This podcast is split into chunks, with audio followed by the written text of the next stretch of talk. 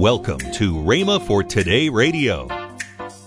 You see, so many times, instead of looking at the situation and even at ourselves from the standpoint of what the Bible says about us, of what God says about us, of how God looks at us, we look at ourselves with our own natural eyes.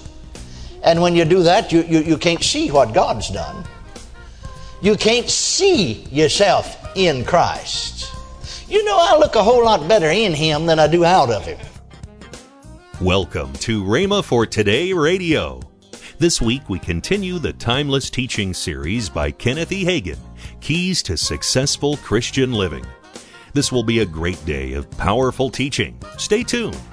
Plus, later in today's program, I'll give you details on how you can obtain this month's special offer. Now, here's Kenneth E. Hagin with today's message. Now, if you have your Bibles tonight, open them please to 1 Corinthians. 1 Corinthians, the very first chapter. Blessed be the name of the Lord. Glory to God. I think I'm going to start reading with the 23rd verse of this first chapter of Corinthians. You could follow me as I read. Then we'll take one verse here in a moment for a text.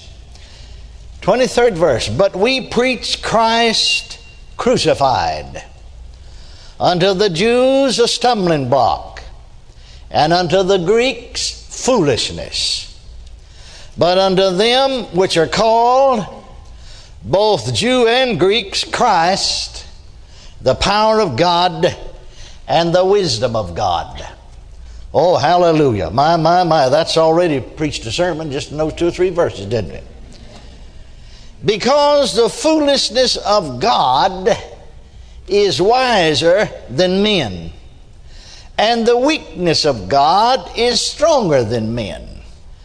For ye see your calling, brethren how that not many wise men after the flesh, not many mighty, not many noble are called. But God has chosen the foolish things of the world to confound the wise. And God has chosen the weak things of the world to confound the things which are mighty. And base things of the world and things which are despised has God chosen, yea, and things which are not, to bring to naught things that are, that no flesh should glory in his presence. But of him are ye in Christ Jesus, who of God is made unto us wisdom and righteousness and sanctification and redemption. That according as it is written, He that glorieth, let him glory in the Lord. Hallelujah. I said, Hallelujah. Praise God, we glory in the Lord. Now I want to notice for a text that 30th verse. But of him, that's of God the Father, he was talking about God has chosen the foolish things of the world and so on. But of him, of God, because you see, it's God that planned this great plan of redemption, not man.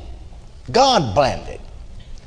But of God are ye in Christ Jesus you see, so many times, instead of looking at the situation and even at ourselves from the standpoint of what the Bible says about us, of what God says about us, of how God looks at us, we look at ourselves with our own natural eyes.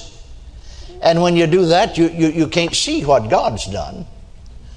You can't see yourself in Christ. You know, I look a whole lot better in Him than I do out of Him. Amen? And you do too. But see, I can't see you in Christ, and you can't see me in Christ. But yet the Word of God said, But of Him are ye in Christ. And that's the way God sees us, is in Christ. Now listen. But of Him are ye in Christ Jesus. I'm glad I'm in Him. Are you? Hallelujah. Who of God? Christ Jesus of God is made unto us wisdom and righteousness. He's made unto us righteousness. He's made unto us sanctification and redemption. Hallelujah. Well, if He's made unto us all of those things and I'm in Him, then that's the way God sees me. I think about that great text in 2 Corinthians 5.21 where it said, Him that who knew no sin, that was Jesus, was made to be sin for us, that we might be made the righteousness of God in Him. There's another one of those in Him scriptures. If you want to be a successful Christian, and, and we've listed most of the verses you in that little booklet, little mini book in Him. If you want to be a successful Christian, read through the New Testament and write down all the verses that talk about in Christ, in Him, in whom, hallelujah, and just begin to confess that's who I am. Even if it doesn't seem real to you, begin to confess it because the Bible said it. The Bible said it, it's so. If you'll begin to confess it, it won't be long till you'll be enjoying the reality of it. But you see, instead of walking in the light of what the Word says, maybe so many times folks in the church world didn't know what the Word said. Maybe we just accepted church teaching instead of New Testament teaching. We accepted what man, some man said about it, or, or what the theologian said. It seems to me that the church, you know, when I use the, the, the, name church here, I'm not just talking about, you know, people that are really saved. I'm just talking about the church world in general, you know, whether they're saved or not. But it seems to me like the church has been very strong in teaching man his need of righteousness, teaching man his weaknesses, teaching him his inability to please God. And it seemed that the church has been very strong in the denunciation of sins in the believer. And, and, the church has preached against unbelief, against world conformity, preached about the lack of faith. But as a whole, we as the church have been sadly lacking in bringing forth the truth of what we are in Christ and who we are in Him and how righteousness and faith are available. Hallelujah. You see, uh, you ever, you ever notice it? Now, now, not so much anymore, not in our circles, because we've changed a lot of that. But did you ever notice? I, I noticed it for years, many, many years. There's so many times the songs that we sing are not scriptural. John Alexander Dowie said, So many of our hymns are embalmed with unbelief. Now, one verse might be scriptural, and the very next verse just unbelief and doubt. Most of them put redemption off until after death. But we just got through reading in our text that Christ is made unto us redemption now. Right. Hallelujah. Hallelujah. So many of the songs that we've sung said we're going to have rest when we get to heaven. We're going to have peace when we get to heaven. We're going to have victory when we get to heaven. But thank God, the Word of God teaches us that we can have rest now. The Word of God teaches us that we have peace now. The Word of God teaches us that we have victory now. The Word of God teaches us that we can be overcomers now. Hallelujah. We don't have to wait till we get to heaven. And so many times the songs we sing and the sermons we've heard through the years, you know, there'll be no more failing when we get to heaven. Well, thank God there doesn't have to be any failure this side of heaven. I don't believe God planned that the church would be a failure. Do you? I don't believe in His plan that He planned that we would be a failure. Well, if, if one of us is a failure, even one member of the body, you know, my little finger can't have the victory without the rest of my body having the victory. Are you listening to me? And so, if one of us fails, it affects all of us. But thank God, God planned that we be victorious. And He gave us the means whereby we could. Jesus to redeem us and His Word to reveal to us His plan. Can you say amen? amen? So many times in hearing people testify, in hearing sermons, in hearing the songs that we sing, or that is being sung, I don't ever sing them. I mean, even if I'm in a church where they're singing them, I don't sing them the way they do. Hallelujah. I put a positive stand on it. Praise God. Say it differently.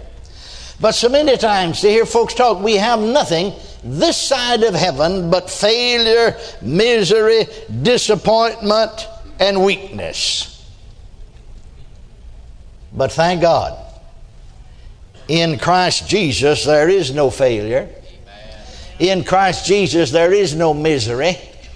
In Christ Jesus, there is no disappointment. And in Christ Jesus, there is no weakness.